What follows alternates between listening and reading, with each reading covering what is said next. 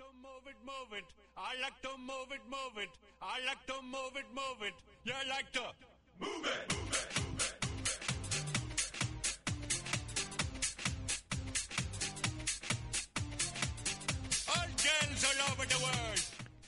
핫하고 도발적인 그녀 이야기. 신현주의 핫뚝.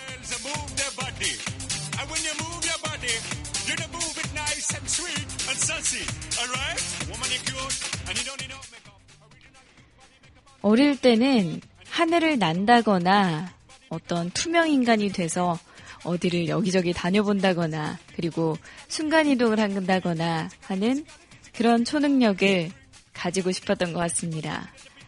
요즘 바라는 초능력 혹시 있으세요? 저는 개인적으로 지하철에서 내 앞에 앉아있는 사람이 어디역까지 가는지 그거를 알아보고 싶습니다. 그리고 이렇게 엘리베이터들 앞에 사람들이 줄을 서 있으면 어디 엘리베이터가 더 빨리 오는지, 네. 이게 빨리 오는 것 같다가도, 네, 지하까지 내려가면 또, 아, 아니었네. 이런 경우 다들 있으시잖아요. 그래서 가장 먼저 뭐가 도착하는지, 뭐 그런 걸 파악할 수 있는 초능력이 있었으면 좋겠다는 생각을 종종 했습니다. 똑같은 초능력인데, 그때와 지금 좀 다르죠? 이런 것 외에 우리에게 정말 필요한 소소한 능력들이 참 많을 것 같은데요. 신년을 맞아서 여러 가지 계획들 세우셨을 것 같습니다. 여러분의 능력을 키우기 위해서는 어떤 계획 세우셨는지 궁금하네요. 그리고 그 목표를 위해서 우리 모두 몰두해야겠죠?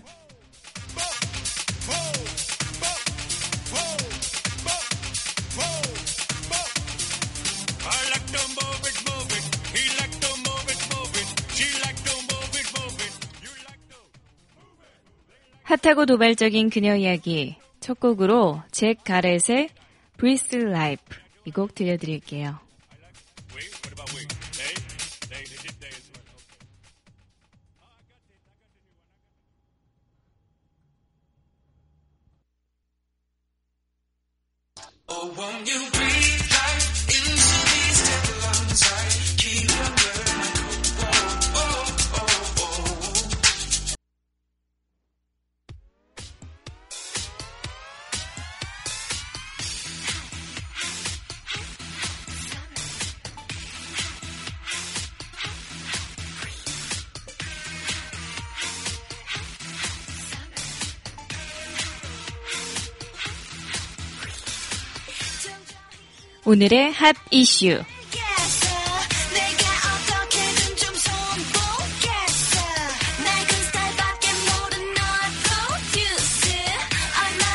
질지 좀 알겠어 예부터 대한이 소환 집에 놀러 갔다가 얼어 죽었다. 소환에 얼어 죽은 사람은 있어도 대한에 얼어 죽은 사람은 없다. 라는 말이 있을 정도로 소환의 추위는 정평이 나 있었습니다. 6일 소환을 맞은 오늘도 예외는 아닌데요. 기상청에 따르면 서울의 아침 기온은 영하 5도, 동두천 영하 7도, 철원이 10도를 기록하는 등이 전국이 영하권에 머무를 예정이라고 합니다. 네, 오늘 많이 춥다고 하니까요. 여러분 옷 두툼하게 챙겨 입으시고 장갑도 꼭 챙겨서 다니시길 바라겠습니다.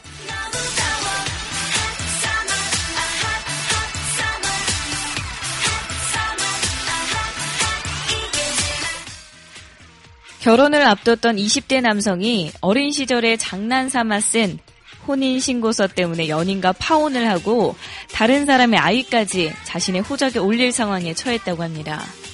10여 년 전부터 일부 젊은 사람들이 사랑의 정표라면서 혼인신고서를 주고받았다고 하는데요. 기념품처럼 일반적으로는 보관만 하는 용도였다고 합니다. 그런데 한 사람이 일방적으로 혼인 신고서를 행정기관에 내는 바람에 난처한 일이 발생했습니다. 네, 이 남자분과 여자분은 교제 중이던 4년 전에 장난 삼아서 혼인 신고서를 작성했다고 하는데요. 하지만 남자분은 이 사실을 전혀 몰랐고 두 사람은 교제를 4개월만 하고 헤어졌다고 합니다. 그런데 2년 뒤에 결혼을 준비하던 남자분이 어 이거저거 떼고 보니까 자신이 유부남으로 돼 있다는 사실을 알게 되면서 연인과 결국 파혼을 했다고 하는데요. 이 남자분 혼인 무효 소송을 제기했지만 법원은 적법한 절차를 밟은 것이라며 1심과 2심 모두 기각했다고 합니다. 상대방 여자분도 이미 다른 남자와 결혼을 약속하고 현재 임신까지 한 상황이라고 하는데요. 엉뚱한 아이가 이 남자의 자식이 될 뻔한 아니 아니죠. 될 수도 있는 지금 상황에 처해 있는 거죠. 네. 어떻게 이렇게 잠깐 혼인신고서 장난으로 사인하고 그랬던 걸 여자가 그거를 행정기관에 혼자 갖다 내면서 둘이 자, 자신들도 모르는 새에 혼인이 돼 있던 건데요. 이 사건을 보면서 네, 이런 생각이 들었습니다. 여러분, 결혼식 다들 많이 가시죠? 결혼식 하면 뭐가 중요하냐? 이렇게 주변에 이렇게 물어보면은 열이면 아홉은 교통, 밥, 이게 제일 중요하다고 얘기를 하더라고요. 그런데 우리가 하객으로 가는 이유는 결혼이라는 어떤 사회적 계약의 증인으로 가는 거죠. 평생에 한 번뿐인 혼인 서약이 장난으로 이뤄지면 안 될, 안 됩니다. 절대 안 됩니다. 사랑은 장난이 아니야 라는 노래도 있잖아요. 장난이든 누군가에게 앙심을 품고 한 행위든 간에 다시는 그리고 절대 앞으로 이런 짓 하시면 안 됩니다.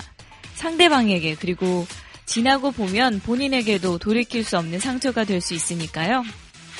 네. 혼인 신고서 장난으로라도 이 행정기관에 갖다 내시고 그러시면 안 됩니다. 이거는 본인들의 추억에 가지고 계시는 걸로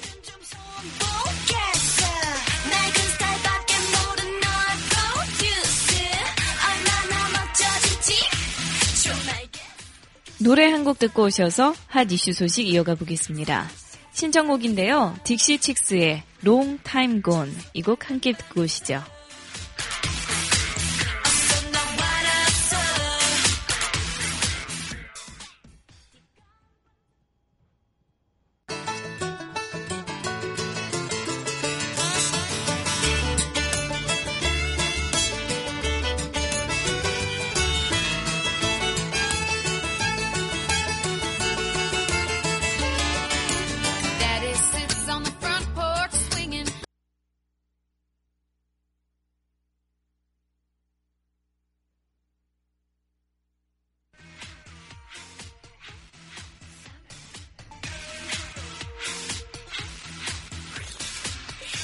올해부터 학업과 아르바이트를 병행하는 대학생도 일정 요건을 갖추면 퇴직 후에 7억 급여를 받을 수 있게 된다고 하는데요. 등록금과 생활비를 마련하기 위해서 공부하면서 일하는 학생이 늘어난 것을 고려한 조치입니다. 고용노동부는 실업급여 업무 지침을 개정해서 학기당 12학점을 초과한 초과 취득한 대학생에 대한 실업급여 수급 자격 제한 조항을 폐지했다고 밝혔습니다. 그동안 야간대 학생, 휴학생, 방학 중인 학생은 실업급여를 받을 수 있었는데요. 12학점을 초과해서 수업을 듣고 있는 대학생은 고용보험에 가입하고 아르바이트를 하다가 퇴직을 해도 실업급여를 받을 수 없었습니다. 대학생은 본래 직업이 학생이기 때문에 일을 하다가 퇴직해도 실업자로 볼 수 없다라는 이유에서였습니다. 그러나 이번에 이렇게 지침이 개정됐습니다. 용돈 버랴, 등록금 보태랴, 고생 많았던 대학생 여러분, 그나마 한숨 더 쉬겠는데요. 다만 대학생이라도 수급 요건, 이 퇴직일 이전에 18개월 동안 180일 이상 근로를 해야 하는 이 요건을 갖추지 못하면 실업급여를 받을 수 없다고 하니까요. 잘 알아보셔야 할 것 같습니다. 이런 요건을 모두 갖출 경우에 나이에 따라서 90일에서 240일 동안 최저임금의 90%까지 실업급여를 받을 수 있습니다. 음, 예를 들어서 올해 최저임금 조건으로 하루 3시간씩 일한 대학생이 고용보험에 가입을 하고 최근 1년 6개월 안에 6달 이상 일한 다음 해고당했다면 하루에 16,280원 정도를 실업급여로 받을 수 있게 됩니다.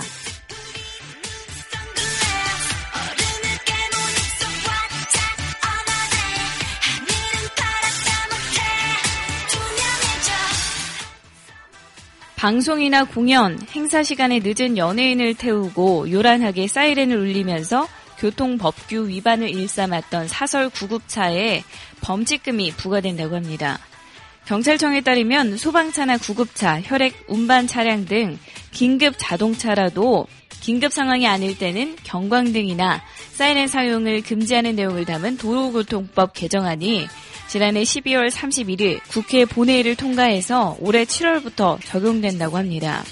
이를 어기면 20만 원 이하의 범칙금이 부과된다고 하는데요. 다만 범죄나 화재 예방 등을 위한 순찰, 훈련을 할 때는 예외라고 합니다. 급하지 않은 상황에서도 사이렌을 울리고 또 경광등을 켜는 행위를 금지한 것은 긴급 자동차의 우선 통행 실효성을 높이기 위한 차원이었는데요.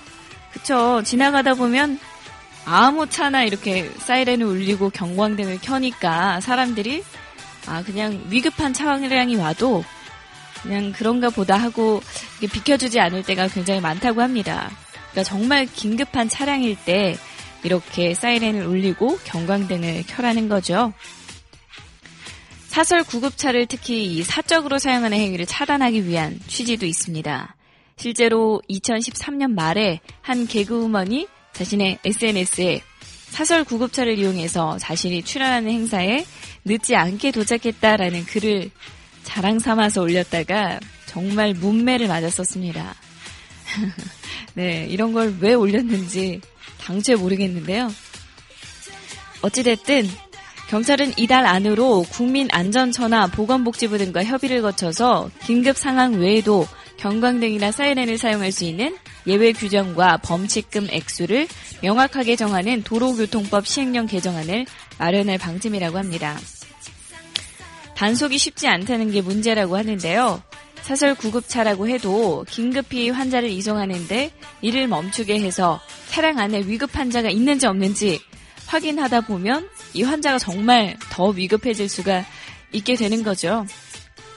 네, 단속을 위해서 긴급 차량을 세우기가 현실적으로 어렵기 때문에 홍보를 통한 신고나 제보 같은 것을 활용해서 적극적으로 단속에 나설 예정이라고 경찰이 밝혔습니다. 네, 앞으로는 이렇게 연예인들이 자신의 행사 시간 늦었다고 사설 구급차 이용하는 이런 일들 앞으로 없길 바라겠습니다.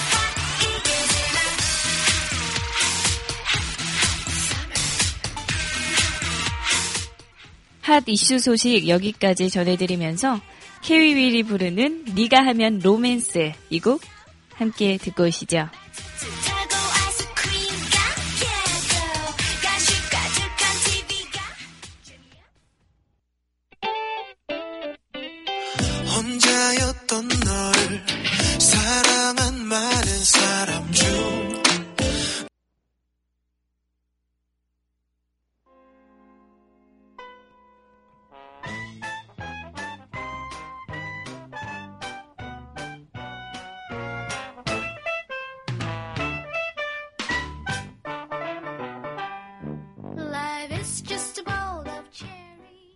하나가 전해드리는 해외 토픽.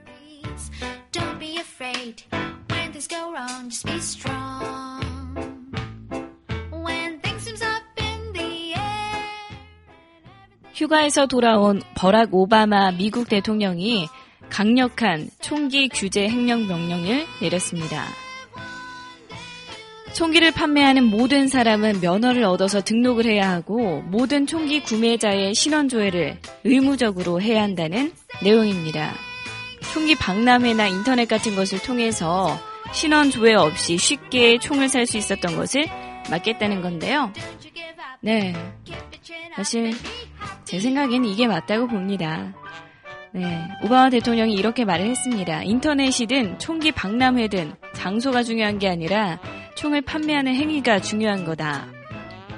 이에 따라서 연방수사국 FBI는 신원 조회 인력을 50% 늘리기로 했고요. 화기 단속국도 요원 200명을 충원하기로 했다고 합니다. 이에 공화당은 위헌적인 행정명령이라며 강력하게 또 반발을 하고 나섰습니다. 논란을 의식한 듯 오바마 대통령은 이번 행정명령이 수정헌법 2조가 규정한 총기 소지 권리와 부합한다고 밝혔는데요. 모든 폭력은 막을 수는 없지만 하나씩 막아나갈 수 있다고 네, 오바마 대통령은 강조를 했습니다. 네, 총기 난사로 숨진 어린이들을 떠올리면서 눈물을 보이기도 했었죠. 공화당의 대권 주자들은 일제히 반발했습니다. 총기 규제는 직권 남용이며 위헌적인 발상이라는 건데요. 테드 크루즈 미 공화당 대권 주자는 오바마 대통령이 다시 한번 직권을 남용해서 우리의 총을 빼앗으려고 하고 있다. 라고 말했습니다. 의회를 거치지 않은 행정명령에 공화당이 강력하게 반발하면서 총기 규제가 효과를 낼 수 있을지 의문이 제기되고 있습니다. 특히 총기 규제 발표가 나올 때마다 미국 내 총기 구매 건수는 오히려 늘어나고 있어서 이번 행정명령이 오히려 총기 구매를 부채질하는 게 아니냐 라는 우려도 나오고 있습니다. 네, 앞으로 계속해서 현재 정부랑 네, 공화당이 계속 이 총기 문제로 부딪힐 것 같은데요. 앞으로의 추이는 어떻게 될지 지켜봐야 할 것 같습니다.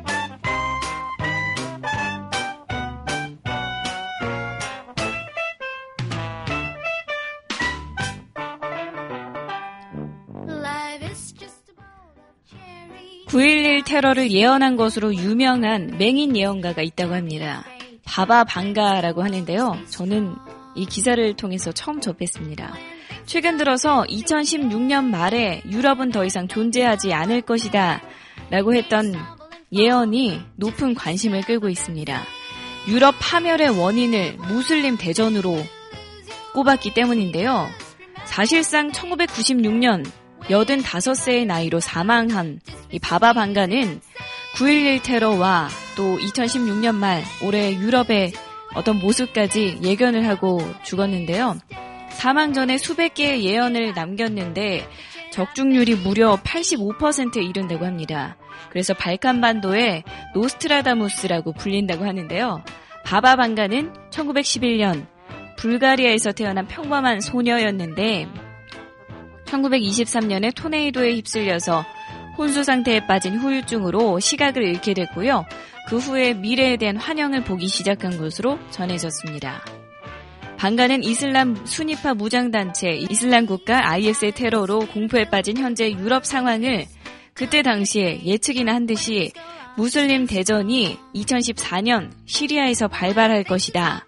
2016년 말에 유럽 대륙은 거의 아무것도 없는 황무지가 될 것이다. 2043년에는 이슬람 교도들이 전 유럽을 지배할 것이다. 라는 예언을 했었다고 합니다. 특히 이 방가는 9.11 테러를 예측한 것으로 유명한데요. 당시에 예언을 들어보니까요. 미국 형제들이 철로 만들어진 새에게 공격을 당해서 무너질 것이고 숲을 안에서 늑대들이 울부짖고 무고한 피가 흐를 것이라고 예언서에 기록이 되어 있다고 합니다. 이를 두고 사람들은 미국 형제는 쌍둥이 빌딩, 철로 만들어진 새는 여객기, 그리고 숲을, 부시는 부시 대통령을 의미한다고 풀이를 한 거죠. 이 밖에도 44대 미국 대통령은 아프리카계 미국인이 된다라는 예언과 2018년 중국이 세계 열강으로 급부상할 것이라는 예언도 정확하게 들이맞았다고 합니다. 하지만 방가의 예언에 대해서 회의적인 시각도 있다고 하는데요. 2010년도에 제3차 세계대전이 발발한다는 것을 비롯해서 2014년 생화학전으로 피부암이 유행한다라는 내용, 뭐 이미 비껴간 내용도 상당히 많다고 합니다. 또 노스트라무타무스의 예언이 그랬듯이 방가의 예언 역시 끼워 맞추면 어디든 들어맞을 수도 있는 어떤 추상적인 표현들이 많았다고 하는데요. 뭐 아직 다가오지 않은 미래에 대해서 또 방가가 해놓은 주요 예언들이 또 있다고 합니다. 한번 볼까요? 2023년도에는 지구 궤도에 변화가 일어난다. 2028년 금성에 유인 우주선을 발사한다. 2273년 지구의 새로운 차원의 인종이 탄생한다. 3803년 인류가 새로운 행성으로 대거 이주한다. 5079년 지구는 종말을 맞는다. 뭐라는 내용들이 있습니다. 5079년 정도면 저도 이 정도 예언을 할 수 있을 것 같은데요. 어찌됐든 이런 예언들을 남기셨다고 합니다. 근데 놀라운 건요, 자신의 죽음에 대해서도 예언을 했는데, 1996년 8월 11일, 스스로가 사망할 것이라고 예언을 했고, 실제로 이날, 그녀는 숨졌다고 합니다. 네. 한편으로는 이날 예언을 했으니까 나 이날 죽어야 되는데 아, 막 이렇게 해서 돌아가신 거 아니에요? 네, 죄송합니다. 고인에 대해서 이런 말을 하면 안 되는데 어찌됐든 이런 예언들이 있다고 하니까 기분 좋게 재밌게 그냥 받아주셨으면 좋겠습니다.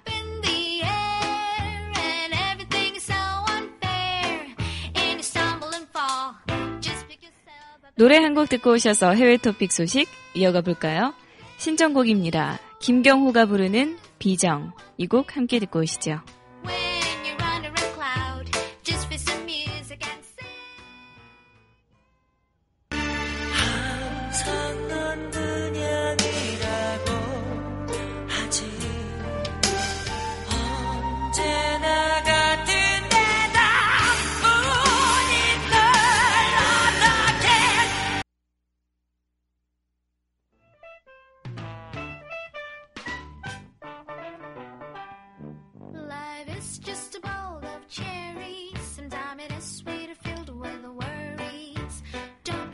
버락 오바마 미국 대통령이 지난달 28일에 타결된 한국과 일본의 위안부 협상 과정에서 일본 정부에 대해 적극적인 조치를 마련하도록 압박을 가한 것으로 알려졌습니다.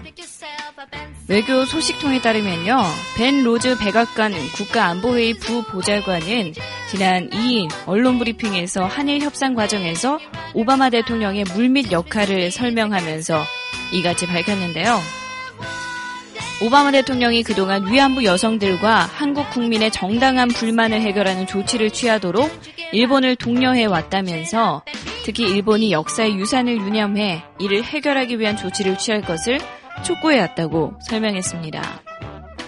로즈 부보좌관의 설명은 오바마 대통령이 한일 협상 과정에서 사실상 일본 정부를 압박했음을 시사한 것으로 풀이됩니다. 네, 북핵같이 이런 위험에 맞서서 한미일 삼각 협력 강화에 공을 들여온 미국 정부는 그동안 여러 차례 일본의 위안부 문제의 조속한 해결을 촉구해 온 것으로 알려졌는데요. 과정이 어쨌든 지금 결과가 사실 좋지만은 않습니다. 네, 이어서 오바마 대통령이 그동안 양국 간의 대화 촉진을 위해서 많은 노력을 해왔다면서 이번 합의를 통해 위안부 피해자들의 존엄이 인정되고 또 미국의 두 핵심 동맹 간 이 관계가 개선되기를 기대한다고 덧붙이기도 했습니다. 네, 어찌됐든 그 과정에서 오바마 대통령이 압박을 하면서 물밑 작업을 했다고 하는데요. 음, 네. 일본의 이 번개불에 콩 꺼먹듯이 지나간 이 합의 때문에 아직 우리나라는 여전히 파도 속에 있는 것 같습니다.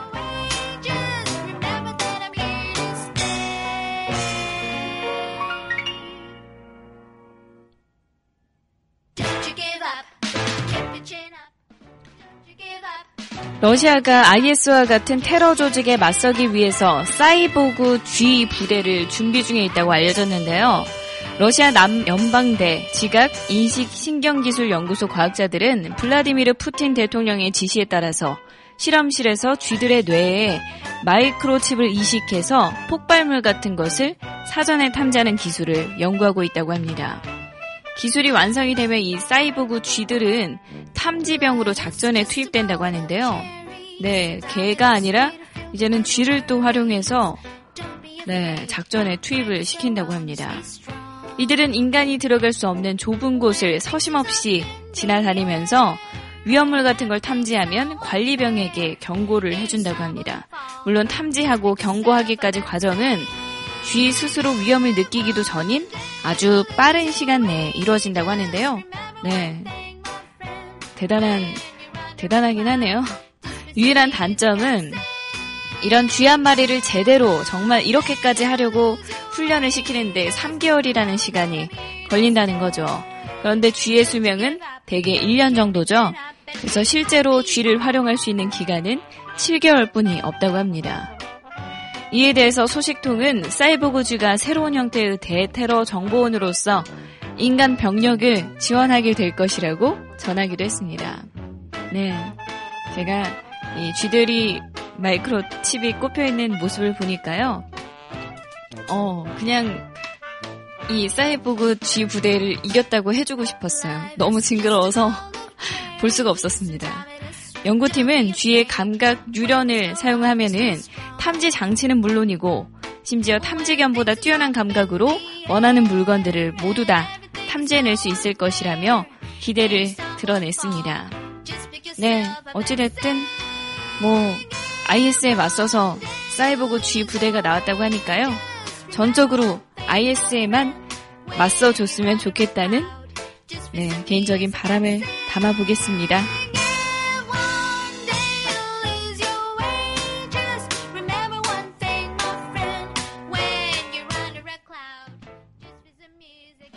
네, 해외 토픽 소식 여기까지 전해드리면서 어, 노래 한 곡 들려드리겠습니다. 런치머니 루이스가 부르는 Ain't Too Cool 이 곡 들려드릴게요.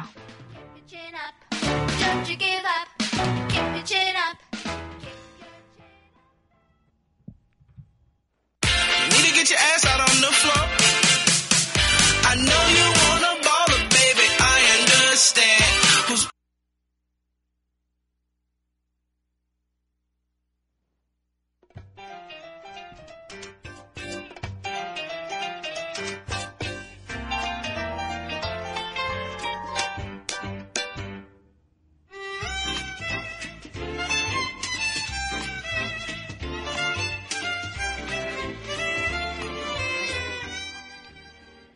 핫도그의 뮤직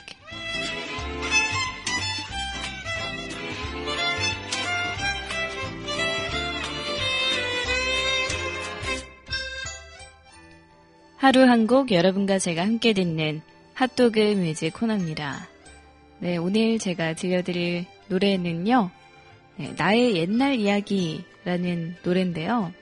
조덕배 씨가 부른 버전으로 들려드릴게요.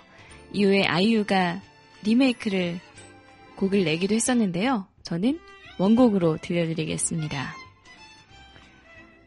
어, 첫 번째 정규 앨범의 타이틀곡인 나의 옛날 이야기가 많은 인기를 얻으면서 조덕배 씨는 싱어송라이터로 대중들에게 강한 인상을 남기시게 됩니다. 이후에도 여러 곡들을 히트시키면서 화려하게 비상을 했는데요. 마약 사건 같은 것들에 여러 차례 연루가 되면서 그다지 좋지 않은 모습을 보이게 됩니다. 네, 뭐, 죄는 미워하되 이분이 남긴 주옥 같은 음악은 미워하지 않아야겠죠. 워낙 좋은 명곡들을 많이 만들었거든요. 여러 후배 가수들이 그의 노래를 리메이크하면서 화제가 되기도 했었죠. 특히 아이유가 리메이크한 이 나의 옛날 이야기 이것 덕분에 다시 한번 조덕배 씨의 인지도가 올라가고 음악도 함께 주목받기도 했습니다. 요즘은 조금은 찾아보기 힘들다고 볼 수 있는 어떤 아날로그적 감성 그런 것들을 가득 머금고 있는 조덕배 씨의 음악 세계에 우리 한번 빠져보는 건 어떨까요? 그럼 저와 함께 조덕배가 부르는 나의 옛날 이야기 이 곡 함께 듣고 오시죠.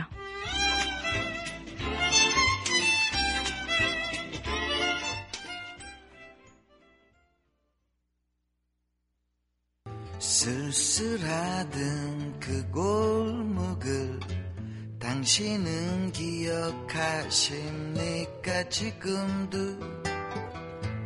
난 기억합니다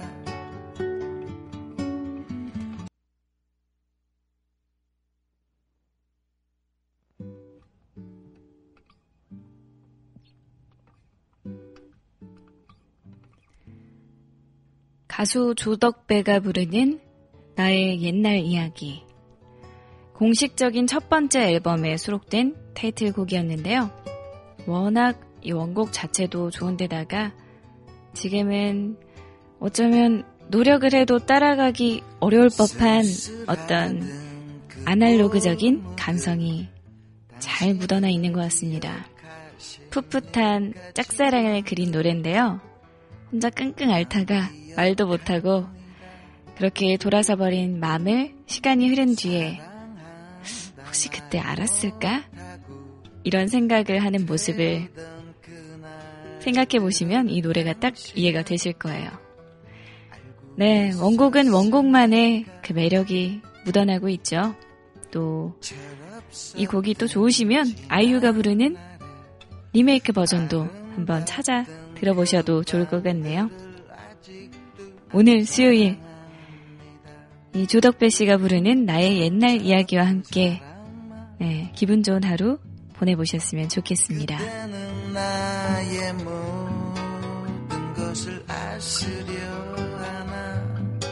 무정한 사람아 수줍어서 네, 한 주의 터닝 포인트라고 저가 얘기하고 있는 오늘은 기분 좋은 수요일입니다.